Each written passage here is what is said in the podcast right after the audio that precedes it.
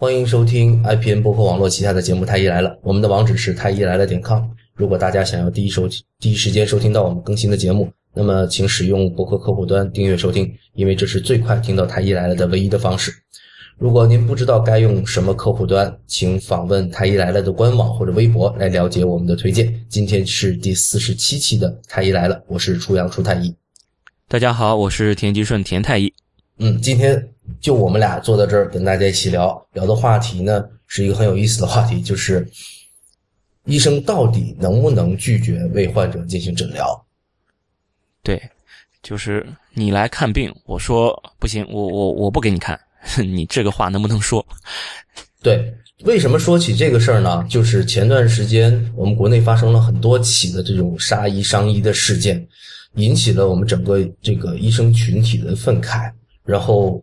在这个我们这个圈子里面，或者说我们这个群体里面，有很多种意见，很多种声音。其中有一种声音呢，就是说，对于这种有暴力对待医生的医护人员的这样的患者，我们应该拒绝为他们治疗，或者说是设立一个黑名单，是吧，田太医？对，就是说，不光是我不给你看病，而且我还要告诉我尽量的广而告之，让所有的我的同行都不给你看病。对，这里面很奇怪哈，就是我们这个要一分为二的说，一方面说我们能不能去拒绝为患者治病呢？这我们在后面去讨论啊。但是我觉得我们俩还是有一个共识，就是我们不能去设立这样的黑名单。对，这种黑名单，我觉得是不光是非理性的，而且就是说你是就是说大了，其实也不用说大了，其实就是侵犯人权嘛。因为黑名单是什么？就是说我不给你看病，但是看病被治疗这种事儿是一个最基本的人权呀。对，一个被治疗的权利啊！是我们作为医生，我没有资格去剥夺什么最基本的人权。就像我们说，这些犯人进了监狱之后，他还有保留他应有的一些权利。对，这是他的最最基本。你剥夺政治权利可以，对对，对没有什么选选举权、被选举权，这这个你都不能出版，对吧？你这都没问题，这是可以被剥夺。但是你最基本的人权，你即使是触犯了刑法。也不能把这最基本的人权给你剥夺了。我有些人，比如说直接剥夺了生命权，那你在执行这个之前，他的一些基本的人权，比如说他的基本的人格，你不能被侮辱，这些这些这些人权还是要被保。障的应该是是啊，而且该该要吃饭的时候还要给他吃饭，他该要接受治疗的时候，仍然在监狱里，仍然我们也要给他接受治疗。对对对，有监狱里面其实也也有也有也是有医生的，对，而且还可以保外就医呢，对不对？对对对，他即使是只是即使是比如说他是一个呃无期徒刑，肯定是犯了很重很重的罪，对吧？那那如果都知道他是肯定要死在医院里了，现在他患患了很重的疾病，你说我就反正你要死在医院了，我就不给你治了吧？对对对，能不能这样？不能的，因为你这样剥夺了他基本的受。受治疗的这个权利，那你说我打医生，这确实是现在来看，我想你如果打的厉害，这是属于触犯刑法的，你确实是犯了罪。但你犯了罪，有相应的这些呃刑法的这些条例，有法法律条文相关的这些惩罚会给他，那么这个惩罚就可以了。但这些惩罚应该不包括对他最基本的这些人权的这些剥夺。对，然后还有一点就是，我们医生是没有执法的权利的。对你，你谁来判断这个事情？对啊，你没有办法去执法。你现在为你哪有资格执法这个权利？你又没有资格去去决定他是不是要被剥夺这个治疗的权利？对，即使是这个，比如说我们设设立一条法律条文，就是说啊，你如果要是打了医生，我就要剥夺你受受受治疗的权利。那即使是有这么一条法律，当然这条法律是肯定是非法的。那你即使是有这么一条法律，执行的也应该是法院。是应该是司法部门和执法部门，而不是医生。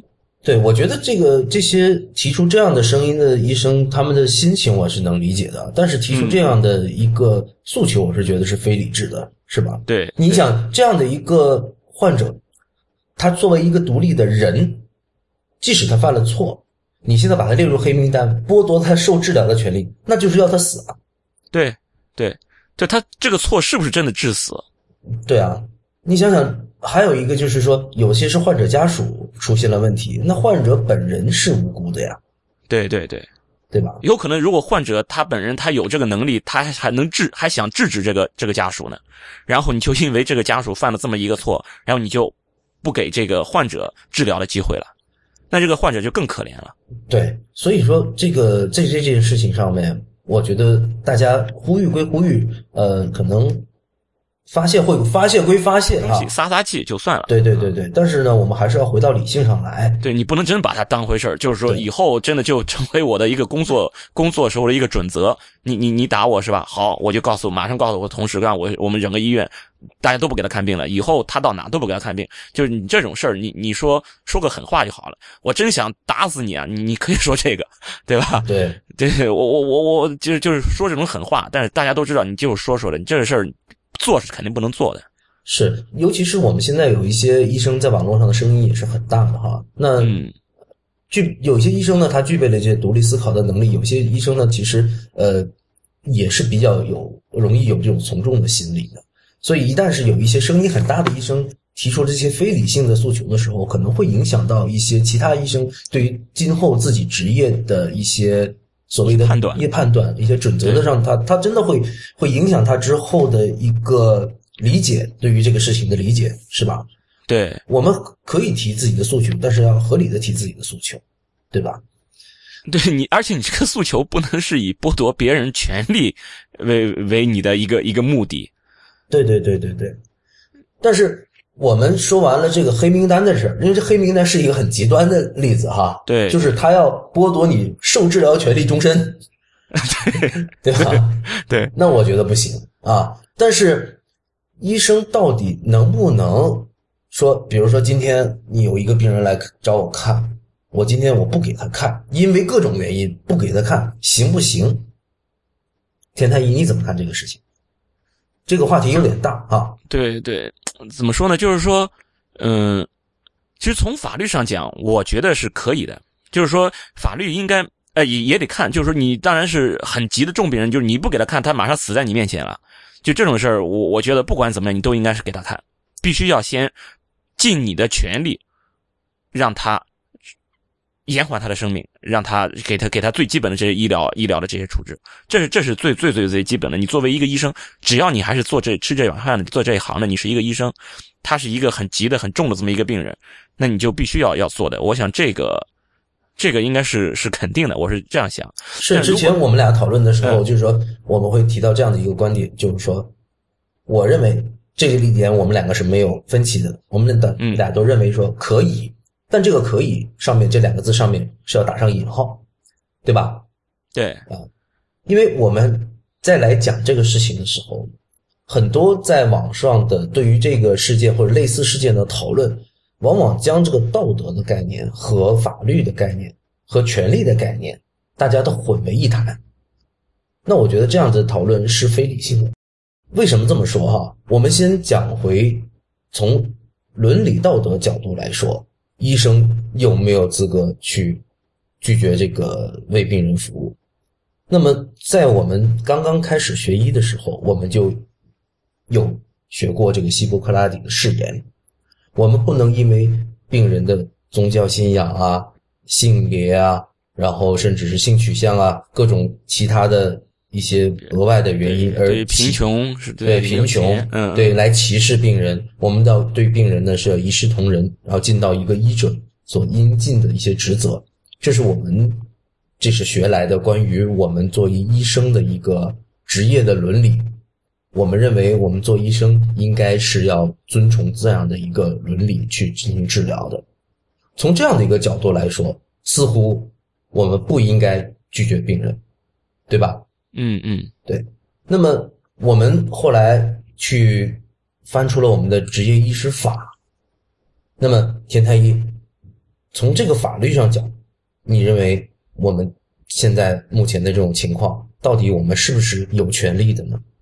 我我觉得从法律这个条文，我这么看下来，就是就像刚才我说的，就是说，除非这个人是一个很急很重的一个病人，如果是一个很急很重的病人，你应该不能拒绝的。他是有有明确有明确法条规定的，他是呢，这有一个医生关于医生的那个义务里面，其中有一条就是对那个极危的患者，医生应当采取紧急措施进行诊治，不得拒绝急救处置。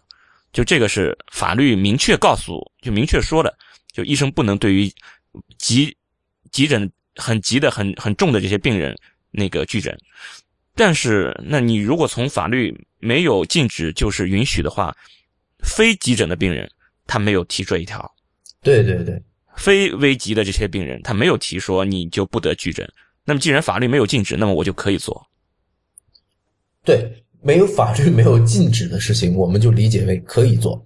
对，而且这个事情上，我们的理解是这样的哈：医生和患者之间的关系是一个民事的关系，就是患者来求诊，我们为患者提供医疗服务。那么因为各种原因，我是可以拒绝提供这样的服务的。那么对对啊，如果说你是危重病人，当然了，哪怕你是暴君也好，哪怕你是这个强奸犯也好，我们都是一视同仁，都要治疗的。可是，如果你是一个慢性的病，或者说是一个比较轻的病，那么我因为各种原因，我是可以说麻烦你去其他地方看吧。那这里面我们提到的各种原因是可以可以很多种原因，可以因为我真的看不了，是吧？对，你就对我我我你这个病我看不好，这个完全可以。对对，其实也可以。你比如说，就是我想要休息，我觉得这也是一个很正当的一个一个理由。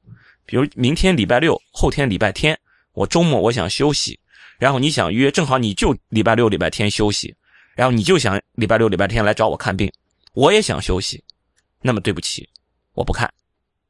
我觉得医生是有这个权利的。对啊。然后我这边的话，我今天的号挂满了，对，我没办法。如果说我给你看了，我比如说我今天我保证一上午看三十个病人是能够保证我的医疗质量的。可是如果超出了三十个病人的话，我可能我就保证不了医疗质量了。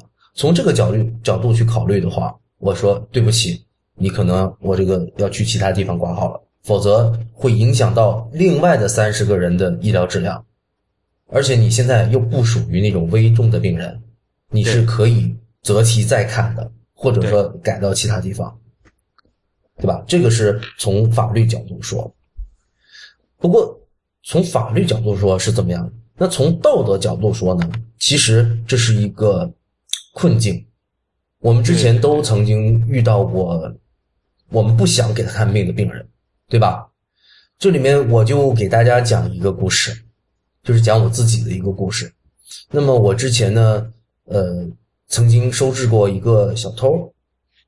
那么这个小偷是在入室盗窃，在凌晨的时候，他入室盗窃，被盗窃的那那一户家庭的成员呢起床，发现了有小偷在屋子里，那么他们惊动了这个小偷，那小偷仓皇逃脱，在逃脱的过程中从楼上摔下来了，摔到了多处的骨折，送到了我们医院。那我去接诊这个病人的时候呢，我心情非常复杂，因为什么呢？因为在这个接诊这病人之前的一个月，我自己家被入室盗窃了，应该不是这个人是吧？不是这个人，真的不是这个人。嗯嗯嗯，对，然后我的心情真的很复杂，我非常非常厌恶他。我觉得我是甚至心里面也会有那种想法，我觉得你活该。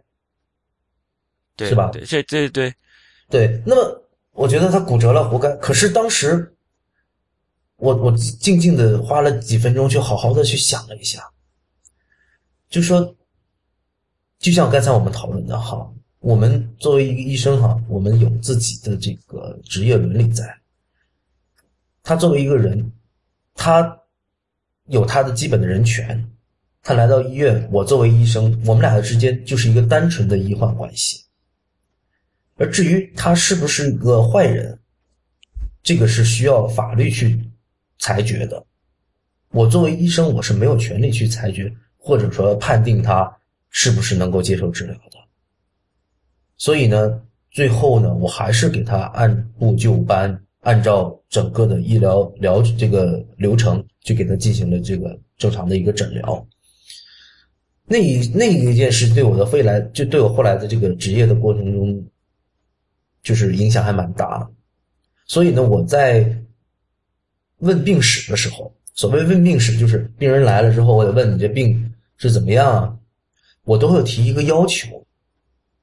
提什么要求呢？就是说，呃，咱们就讲病情，咱不要讲你的那个背景故事，因为很多病人会给你讲他很穷，或者说他家里面上有老下有小，或者是讲他同情，这就博同情。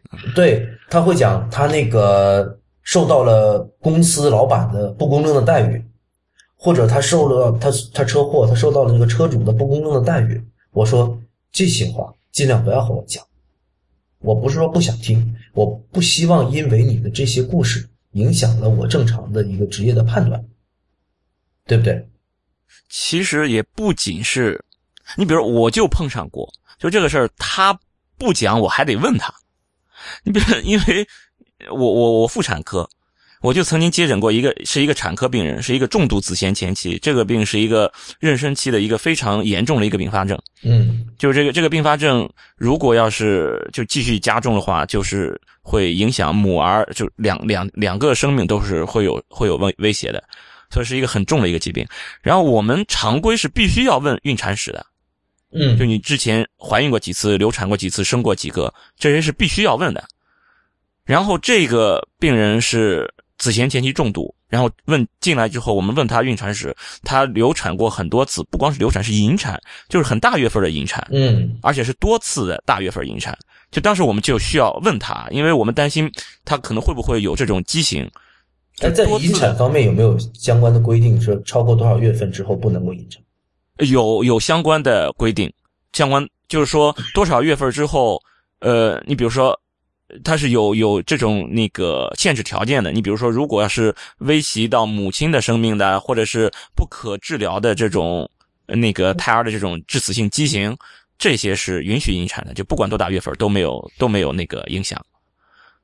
那如果没有这些影响，没有这些的话是有的。你比如说，二十八周之后是不允许引产的。然后是，但是我因为我们有那个嘛，我们有计划生育政策嘛，计划生育即使有计划生育政策，二十八周之后也是不允许引产的。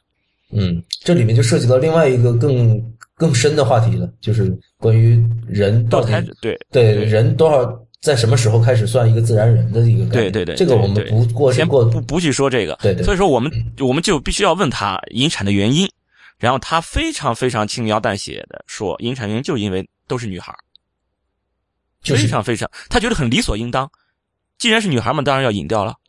嗯。我我当时，因为我我我这个印印象非常非常深，因为我的女儿当时刚出生不久，我太喜欢我们女儿了。那他说这种话，我就特别特别厌恶这个人，你知道吧？那最后呢？那最后我该怎么处理，还是要怎么处理？对啊，就你你该给的治疗，你该用的药，你该给的这些医疗的这些决策，你该给的还是要给。但是我很明确的说，我当时我就想，你活该，这就是你把那几个孩子引掉之后你应得的。你得了这个病，你活该。我对他没一点同情。对，我想讨论的就是这里面这个这个事儿，就是因为你知道了他的这个故事，因为你知道了他这个来引产的原因，所以你才能够得出这样的结论，说他活该。对。那么我相信哈，就是因为你对他的背景故事有过多的了解了，所以呢，或多或少可能会影响你的专业判断。对我，我觉得肯定会的。就是说，医生在跟患者交流的时候，你即使是你想尽量客观，你想尽量的避免知道他的过多的背景，你还是会在医患之间的沟通过程中，会对他的一些，呃价价值观有所了解。就医生会不可避免的会和患者某种情况下会产生价值观冲突。对对对对，这个我觉得是非常非常正常的一件事情。你不可能和所有人价值观都是相符的。是是是是是是，你肯定会跟某些人的价值观产生冲突，那这个时候你会怎么办？因为我跟你价值观冲突，所以说我拒绝给你治疗。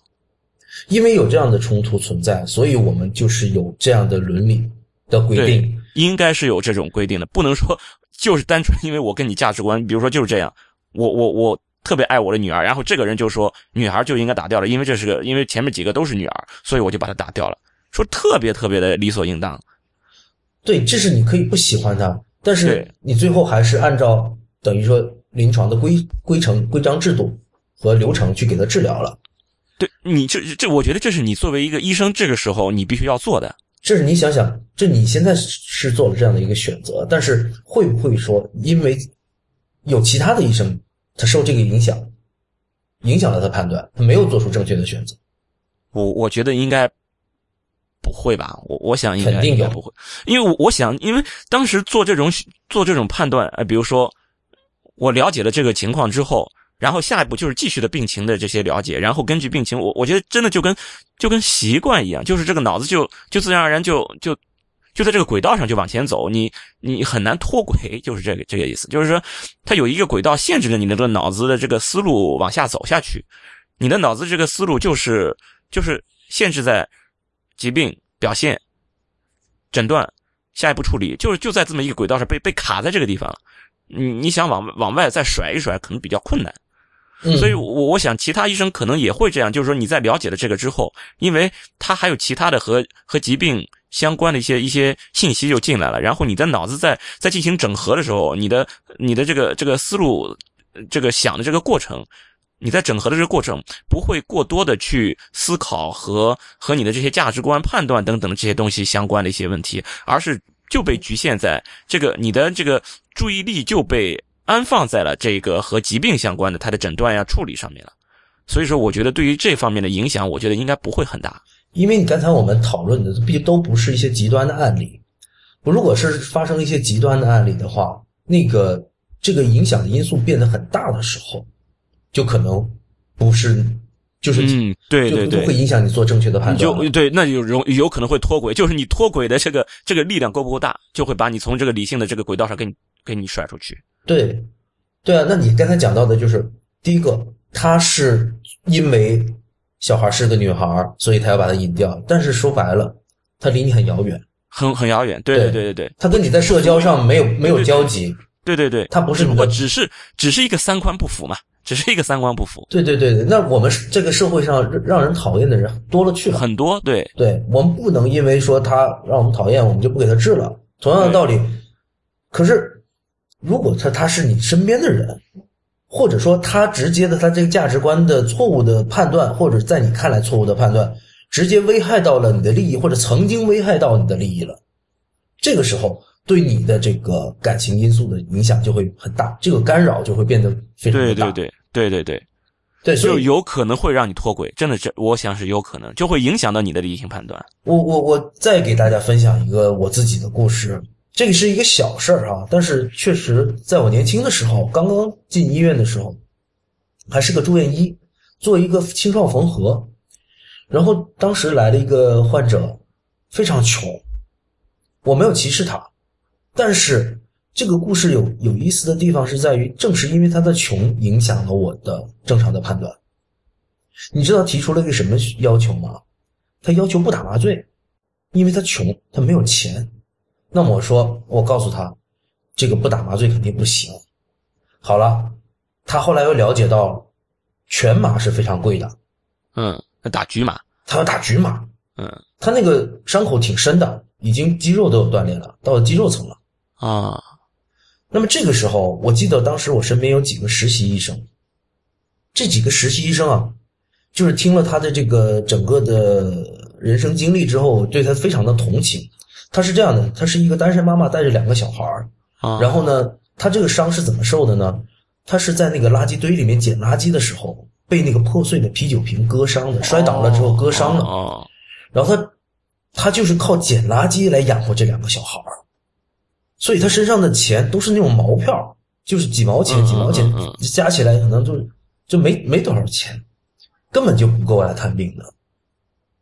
他一一那个病人一直在哭，因为他很怕进医院，因为大家都知道进医院嗯是要花很多钱的。然后他这样的一个社会背景，他也没有为自己买任何的医疗保险。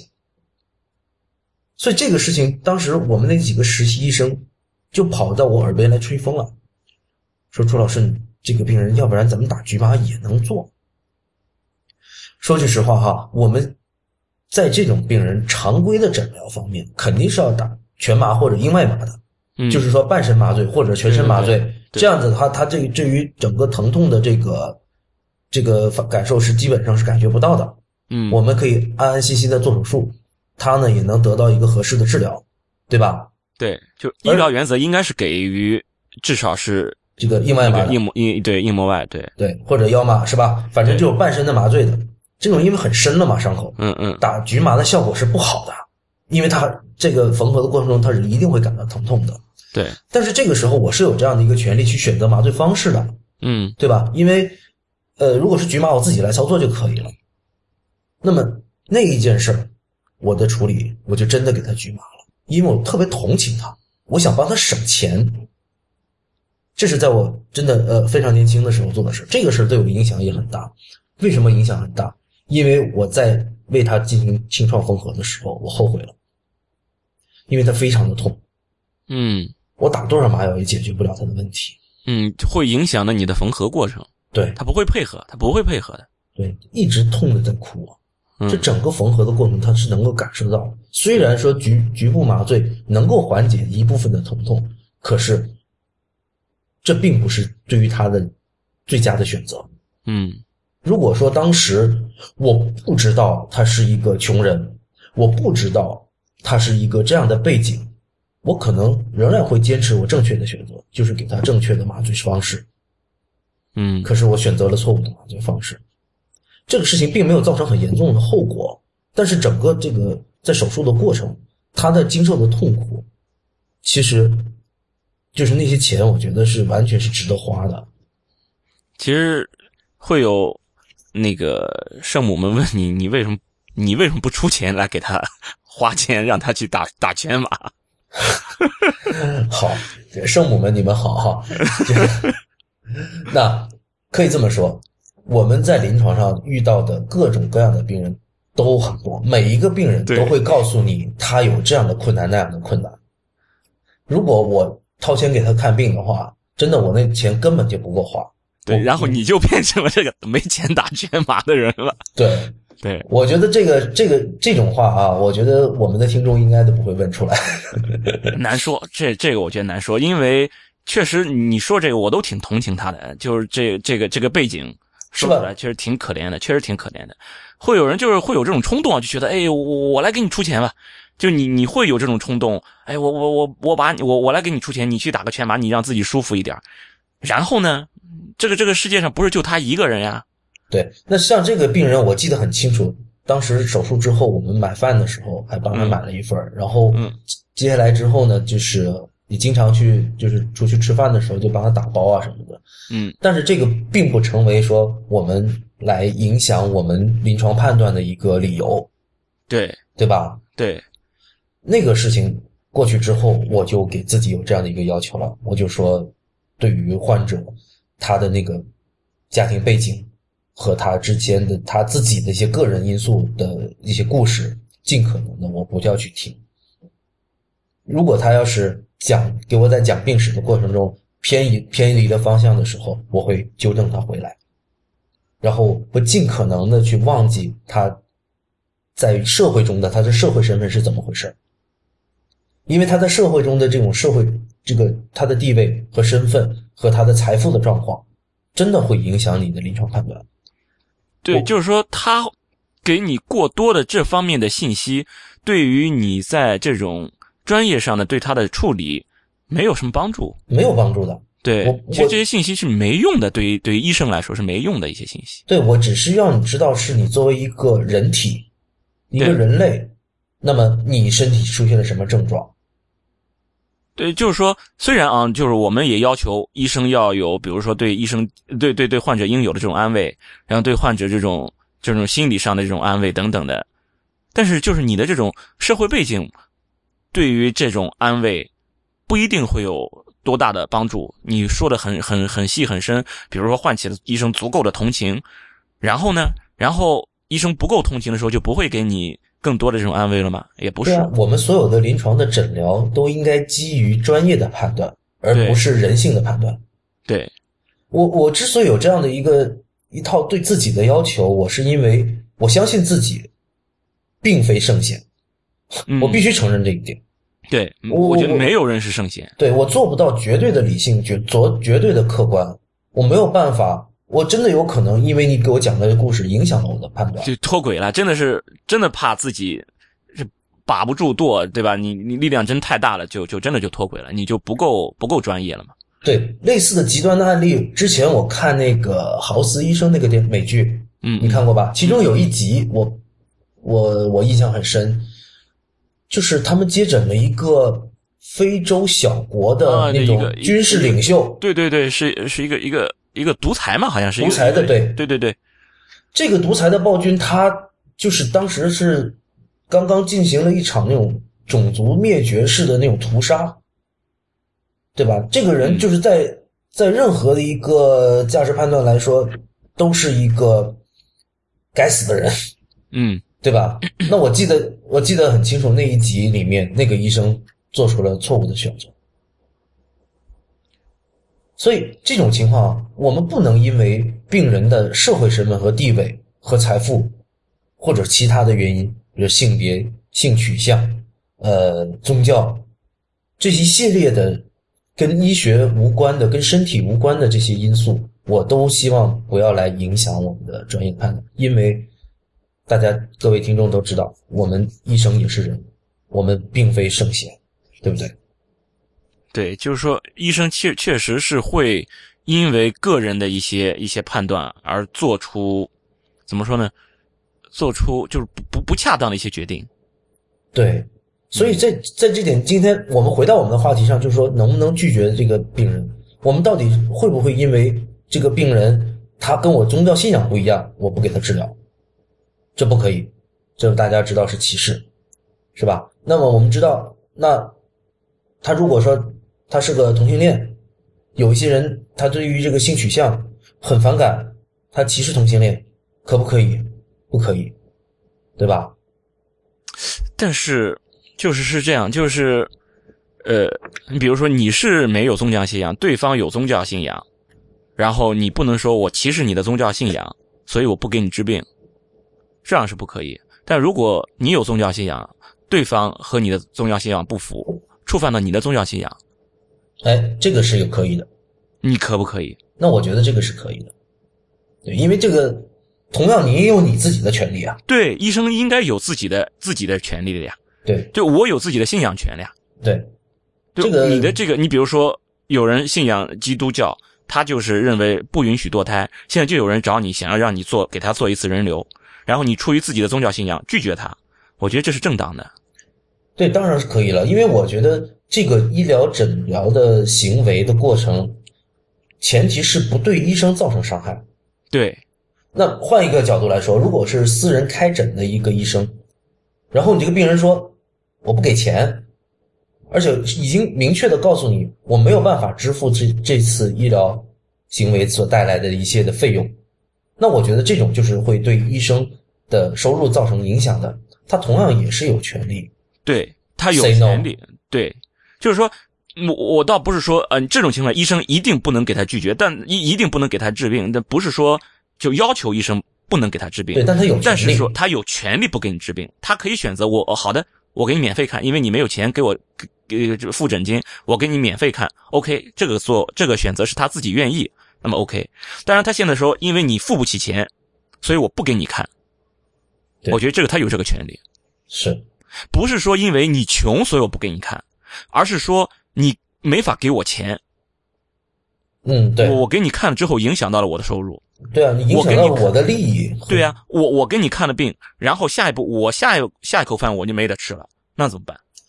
本身我是想同情你、救助你对，结果我却成为了受伤害的一方，对，这样是不合乎、不合情合理的。所以所以说医生应该有这个权利来拒绝你，倒不是说你你不能说因为这个东西哦，因为因为你是一个穷人，所以我歧视穷人，我觉得不能是这么这么理解。对，不过呢，伦理道德这些问题呢，确实是很多的困境，很多对对对很多的就是吊诡的地方哈。对伦伦理这种悖论了有一些，就是说或者对伦伦理困境，就是说关于医学伦理的，基本上第一课都要跟大家讲，就是医学伦理没有一个绝对正确，没有一个绝对错误。对，就当你认为自己的想法是一个绝对正确的时候，你已经犯错了。是，比如说我之前想到了这么一个案例，假设哈，我们两个是那个军医在战地上面，然后呢，十分钟以前，敌方的士兵呢就在你眼皮底下，残忍的杀害了你的朝夕相处的一个战友，是吧？那么十分钟之后，你身边的战友，包括你自己在内，把他成功制服了，那么他就成为了你的战俘。嗯，这个时候你要不要给他治病？因为这个是这个时候他已经亲眼你亲眼看到他杀害了你的好兄弟，是吧？这个时候似乎我们是不能够接受这一点，说我还要给他治病这一点。可是之前我们看过那个电影哈，《鬼子来了》，嗯你就会发现，其实他就是一个人，他是一个活生生的人。嗯嗯，你你在这个世界，你你亲眼目睹了他的杀人行为的时候，你就给他扣上了一个帽子，他是个坏人的帽子。可是你在深入去了解他的时候，你会发现，可能这个战俘通过这个翻译官告诉你了，他说他并不想参与这个战争，他杀人的行为是上级命令的，他作为一个他不杀这个人，可能他的上级就在后边用枪顶着他，你去杀这个杀你对方的这个敌人，不杀敌人我杀你。对，然后他可能他非常同情中国人民，他根本就不想参与。然后呢，这个时候他还在跟你讲，他家里面上有老下有小，呃，比如他老母亲瘫痪在床，然后他这个小孩还没满周岁。如果这个时候你不给他治病，他会死掉。他死掉了，他的老人，他家里的小孩都是无辜的，都将受到苦难。那这个时候，我们是不是会改变我们对他的判断呢？我通过这个故事，我其实是想给大家讲，我们真的有的时候是没有办法那么清晰的判断对方的一个是好人是坏人。这个世界这个好人坏人这个事情，绝对不能非常轻易的去下这么一个结论。对，不要随便给人家扣帽子贴标签。对，好人坏人那都是我小时候看电视的时候问我爸的，哎，哪一边是好的？对，对，像这样的故事里面，我们没有办法判断这个人到底是好人坏人。嗯，你你前前十分钟你还觉得他就是个坏人，后十分钟觉得他是他是一个父亲。对对对，他现在的角色很多，对对他现在他的社会中的角色，他是个士兵，他要服从这个他的上级的命令，他并没有做错任何事情。为什么他要遭到你的诅咒？他为什么要接受到你剥夺他这个医疗的权利？不应该。对是吧？从这个角度来说，我们我只能说道德这个事儿，我们没有没有办法那么清晰的判断。有的时候跟这个获取信息的这个，我没有办法看清楚事件的全貌，也很难做到这一点。这个是所以说你让你让一个人就一个人。就以他的能力去做出这么一个判断，其实是很难的。因为你比如，如果要是从通过通过司法途径的话，他会动用各种资源，动用各种力量去获得尽可能多的信息，他们来做出判断。而且他们做出判断是根据一些比较，相当于是比较教条的一些法律条文。对对对对，而且他们在做出这些判断的时候，可能还会有双方为自己辩护。你现在这些全都跳过，就通过你一个人的判断，就给他扣上一个好人和坏人的一个帽子，然后根据这个判断来给出自己的一个裁决，这个其实是不恰当的。嗯，对，这个实在是，我我觉得大家就是可能没有把自己去处在这样的一个极端的案例里面去思考这样的一个问题哈，所以我我想过这样的一个案例之后，我就是觉得算了，我们刚才讲了，我自己我不是圣人。是吧？对，那我我我干脆我不做这样的判断。那最简单的方法其实是有的，就是他就是一个自然人，他在你眼前他就是一个人体，那么他来找你求诊的时候，你就按照你应该作为一个医生应该做的事儿去给他做。然后他到底身上被别人贴了什么标签，你都应该通通撕去，你不应该再给他贴任何的标签。就像我们刚才我讲的我亲身经历的那个小偷一样，我不应该给他贴任何的标签，对吧？对，就是这就是因为你是一个医生，只是因为你是一个医生。如果你实在是受不了这种这种对你情感上的这种这种折磨，那么你只能选择离开。啊，对，就是这样。对你既然是从事这个职业，那么这个职业相关的这个伦理，最基本的职业相关的伦理，你还是要去遵守的。对，但是我想说的，这个并不是跟我们是医生有关哈。这次是这个最近这些事件出来之后，很多人也非常强调我们是医生的这么一个特殊的职业。实际上，这个职业真的这么特殊吗？我觉得也没有那么特殊。我又想举例子了啊哈，就是假如说你是，比如说你现在你的邻居是一个镇上唯一的一个水管工，然后呢，你们俩两家之间呢有这个非常渊源的这个世仇啊，就是可能是从爷爷辈儿开始就是打老死不相往来。这个时候呢，你家水管爆了，他到底他这个时候他如果他拒绝给你去进提供这个呃水管修理服务的时候，你又是什么样的一种感想呢？水管工跟医生，我觉得是不一样的，因为医生是和怎么说和和和生命和健康是相关的。就是说，我们讲说哈，我想强调的是专业性。嗯，作为一个专业的水管工，他应该为你服务。可是呢，从从这个法律法规上讲，他提供服务，他不拒绝给你提供服务也是可以的，他有这样的权利。对，就像我们刚才讨论的，从我们的法律法规上角度说，我们医生是有权利拒绝为你服务的。但是呢，我们从我们的职业道德来讲，是最好不要这样做。同样的道理，这个就是我们的职业伦理，也就是我经常想讲的这种专业性。那么每一个专业人士都应该强调这种专业性。所谓的专业性，其实就是不受这个人在社会上的社会地位和财富，以及其他的一些掺杂因素的影响来进行一个专业的判断。同样的道理，那律师呢？那律师会不会因为这个人进行一些犯罪行为，所以我就不给他辩护了呢？不是还是要为他辩护吗？对不对？哎，这个我还这么，这个这个这可能就是如果他确实知道他是已经知道了他的，比方说他杀人犯已经知道他确凿的杀人证据了，但是还是要为他辩护，这是合理的辩护，而不是说去撒谎哈。这个是律师是不会这样做的，啊啊啊！就是提供服务，我们在讲是提供法律服务，对不对？嗯，对。就是这个对辩护权也是他的一个最最最基本的一个人权了。对啊，对啊，就是我们都不能说他们是犯罪分子，我们说他是犯罪嫌疑人。对，犯罪嫌疑人，对你应该是为他辩护。你至少你比如说，他即使是犯罪事实确凿，你比如说把他从死刑往二十年上去变，你这个努力要去做的嘛。对啊，就是在最后在定刑之前，他都是一个有各有着各种权利的自然的人。那么他都有资格去享受这些服务。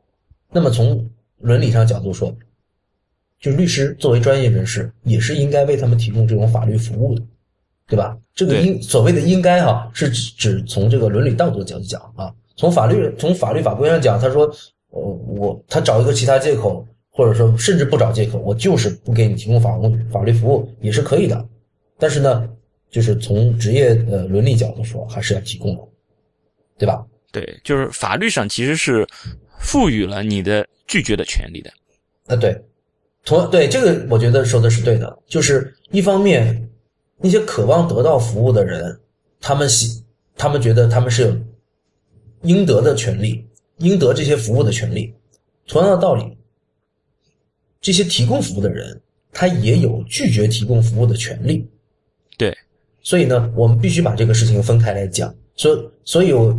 刚才节目一开始讲到的就是这个事儿，可以也可以，不可以也不可以。对，就是你你有这个这个权利，但是就是你一个一个人，你在这个职业上不仅仅是你最基本的这个，因为你的这个权利其实怎么说？你比如说，呃，律师有这个权利，我不给你辩护；医生有这个权利，我不给你看病。这个权利其实只是在相当于是经济学上的，是经纪人，就是个社会人之间的这个权利。嗯，这是两个两个两个社会人之间的这个权利，比如说，因为这两个这种民事的这种关系，其实就是种代理人的关系嘛。换那个不是那个法律那个律师为为那个呃那个犯罪嫌疑人做做做，其实是他的一个代理人。医生其实也是代理，是你的，比如说你的健康或者你的呃那个疾病，呃不是疾病，就是健康健康的一个代理人，就是因为你自己的比如说健康出现了问题，嗯，你自己解决不了，那么就找一个代理人让医生来帮忙。来帮忙，来来来来照看你的这个这个健康，所以就是一个代理人的一个关系。所以说，在这个社会人的这么一个角度上来讲，就两个社会上的两个两个个体，两个社会人，他们就有建立这么一种代理人关系的一个权利和不建立这么一个权利，双方都有想建立和不想建立这么一个权利。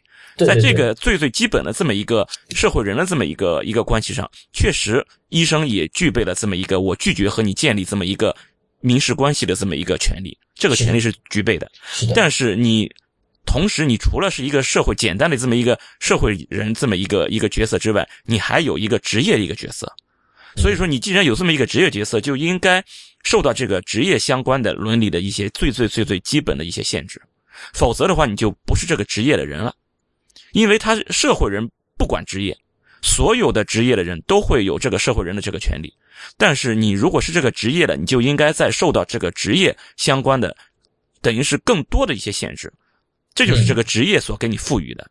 否则你就不是这个职业，你就是一个最基本的一个社会人了，和这个职业就没有关系了嘛。对对对，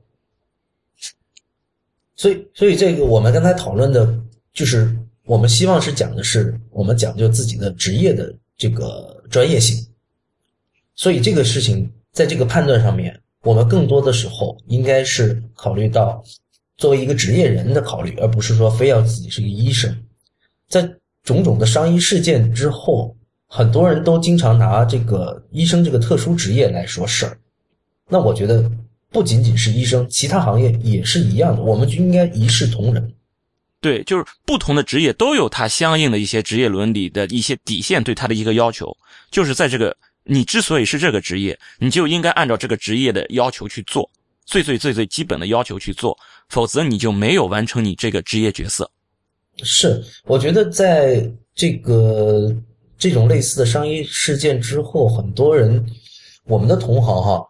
去描述这个事情的时候啊，将我们自己描述成了一个弱者，然后，比如说这个受伤的医生，他可能，我举个例子哈，比如说才上完夜班，然后，呃，夜班之后呢还不能下班，因为还有手术要做，然后特别特别累，然后或者说他也是家里面上有小下有呃上有老下有小，然后自己其实也没什么钱，每天挤公交车上班啊，什么全家人挤在一个什么小房子里面啊。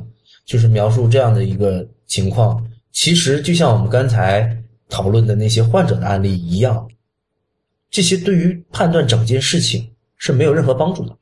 对，其实，一如果出现矛盾了，大家都想去博同情，都想去让这个整个整个社会的这个舆论来偏向自己，那社会舆论会偏向什么人？就是偏向弱者嘛。对，对吧？不需要把这些事情就是具象化，然后把自己描述成一个弱者来博取那种情感上的同情。对，之前我们还在说，哎，患者一一有什么事以前比如几年前，呃，出现这种医患纠纷，最最最常见的就是，首先大家把患者先贴上一个弱弱者的标签，然后开始媒体就开始说医生无良等等等等，我们都在说，医患者就是一个天然的一个弱者，因为保护弱者，所以说医生就变成了天然的一个坏人。那我们都觉得这样做是是是不对的，这样是是不够不够客观、不够理性的。对，我们希望就是就事论事，希望就是大家能够理性的去分析医生和患者之之间的这种关系，不要把患者就直接放在一个弱者的地位，而反过来，医生受到伤害的时候，我们也不要直接就把医生放在一个弱者的地位去讨论问题。对你，你不要就不管什么都先不要去扮弱者，法律不是保护弱者的。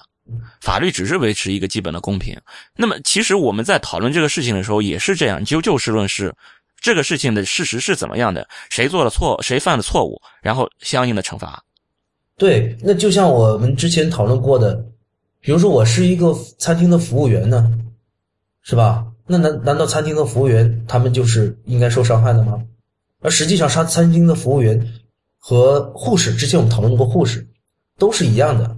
他们都经常是受到各种的侵害，他不一定是暴力的侵害，但是各种言语上的侮辱和软暴力，其实也是经常遇到的。对对对，对吧？那么我们为什么就是医生是就变成在这种情形下面变成了一个特殊的一个一个职业了呢？为什么医生受到伤害之后，我们就这么的义愤填膺？我觉得你。寻求就有正常的诉求，应该走正常的一个途径，是吧？哎，我我又想起来，就是医生如果受到了暴力袭击，在医院里受到暴力袭击，是不是一个特殊？真的就那么不特殊吗？因为我觉得医院还是有点特殊，因为它确实是涉及到了它这个这个公共场所涉及到了其他人的和最最和生命最最联系相关的这么一个一个情况。对我我我们之前就讨论了这种情况，我完全是可以拒绝的，而且我一定会拒绝的。作为不是不是就是是这样，就是说商医，比如说嗯，一个医生和一个就是你你说的就是一个餐厅服务员，嗯一个医生，两个都是在提供自己的服务，嗯对不对？都是服提供服务方，嗯，然后在提供服务方的人被接受服务方的人因为不满而打了。嗯那么医生在医院的被打和比如说饭店的服务员在饭店里被打，这两个性质是完全相同的吗？呃，不能说完全相同，但是呢，我觉得处理原则是一样的。就第一个，你受到了暴力的侵害，你需要报警，嗯对吧？让法律来制裁他。第二个，你有权终止你们之间的这种服务的关系，对对吧？对我不给你治，那那完全是可以的。对，因为我的这个利益是受到受到侵害了。对，那所以其实，在这一点上，医生和服务员处理的原则应该是一样的。一方面就是寻求法律援助，另一方面终止这种服务的关系。对，但只是哦，只是说在对于施暴方对他的这个惩戒上面，我想对于医生的这个施暴，应该是呃这个惩戒应该是更严重的。那之前不是在传一个澳大利亚的一个图片，这个真实性我不能哦保证。啊，对，这个图片我也看到过。对，关于澳大利亚的图片，就是说，如果你在伤害了医生和护士，而等待你的将是多少个州的一个囚禁，对对对，对吧？这个图片的来源我曾经去找过，我没有找到这个来源，我也不能确定这个真实性。嗯，但是我相信，就是呃，因为医生是一个高危的职业，因为面对的人群往往是更加容易丧失理性的人群。我我想不仅仅是这样，因为一个医生如果他受到生命威胁，他的健康受到威胁，他可以影响到更多的其他的人的健康和安全。嗯所以说，这个你比如说你在你在医院里面，你把医院的紧急通道给堵了，你比如说你把它摆上花圈，或者是你把一个准备去开刀的一个医生堵在了医生办公室里毒打，然后他将要接受手术的那些那些病人的生命安全就受到了威胁。所以说，你其实你打的是一个医生，但是受到威胁的不只是一个医生的生命安全。嗯可能还会影响到其他人。这所以说这方面，我觉得和其他的这些同样处于服务业的，和比如说在饭店的服务员，如果他被呃那个袭击，被被暴力袭击，那么他呃因为他而受影响的其他人的这种影响度和一个医生所影响的，我想还是医生的影响更大。嗯，具体是不是更大这一点，我们也没有办法判断。但是我觉得这是一个诉求，可以去提。那至少从现在的法律医职业医师法的角度来说，并没有将医生和其他的职业特别的割裂开。对对，这倒是。你比如说，其实你比如呃，警察肯定是应该是一个非常特殊的，因为他经常会碰到对，他是高危行业。对很高危的，这因为他他要面临的就是很很很有可能会危及他自己生命安全的一些一些情形，对，所以袭警袭警那就是很大的罪。很大的罪。对，所以说，但是没有袭医是很大的罪，对没有没有的说法。说西医很大的罪，是因为医生其实他面临的容易，比如说容易情绪失控，也只是这样。你容易情绪情绪失控这种事儿吧，你很难去界定。嗯，但是医生如果要是被那个暴力袭击，或者他的这种人身安全被那个受到严重的这种威胁的话，他会影响到的可能真的不仅仅是一个医生。而我的理，我的我对你这一番话的理解就是，你认为医生如果受到是呃，如果是伤害了医生的这样的施暴者，应该受到更严厉的处罚。更严厉的处罚，而不是仅仅的是一个简单的一个暴力袭击这么一个一个一个处罚。对这个，我倒我觉得是可以去提这样的一个这么一个诉求吧。但是目前为止，对在这个职业的并没有那么特殊，就是在对法中国的法律法规上面。对对对，我我认为它应该特殊。当然了，这个特殊不至于到了，就是你你你敢袭击，那么我就剥夺你，比如说三个月或者是一年的这种是受治疗的权利。就是你即使是这样，你你你比如说，你可能是从判一年加重到三年，给他从重判、从重惩罚可以，但是最基本的这种呃受受治疗的这个权利是不能剥夺的。就是说，你不会去设立黑名单，法律上不至于到了设立黑名单这么一个份上。对对对，所以各位听众在听我们这个节目的时候，我们我想强调一点，就是我们现在都在基于中华人民共和国的这个职业医师法再来讨论这个事情哈。但是这个各国的法律，比如说刚才我提到的澳大利亚的这个法律，虽然我没有去查证它的真实性，我我查查还没查到啊。那么不知道这样的事情，在各个国家可能它的这个惩戒的力度是不一样的。所以呢，这个讨论呢，我们就只能局限于在国内去讨论。对于每个国家，它的到对于这个事件的看法应该是不一样的。比如之前我们看到美国的处罚可能会不一样，美国对于这个是否能够拒绝治疗的这个呃规定，在他们的这个医师协会的规定里面是有明确条款规定的，是吧？对，还是说的，我觉得还是比较详细的，就是你什么情况下可以拒绝病人，然后你如果拒绝了病人，你需要做到哪一些，他们都是有很明确的一些一些规定。对，这时候我们就要吐槽一下中国的职业医师法，非常简单，然后非常模糊。我们是想对这个事情，我们是想找到一个这个专业的答案的。那实际上我们在找了这个职业医师法之后呢，呃，很模糊。我们没有找到特别明确的指示，对，比如说职业医师法一个法律条文写的还不如人家一个医师协会这么一个民间组织对于自己行业内的这么一个一个规范写的清楚。对我们并没有找到一个特别规范的，它一方面就是说，啊，对于危重病人、急重病人这种呢，我们是绝对是不能拒绝治疗的。但是其他的病人呢，比如说。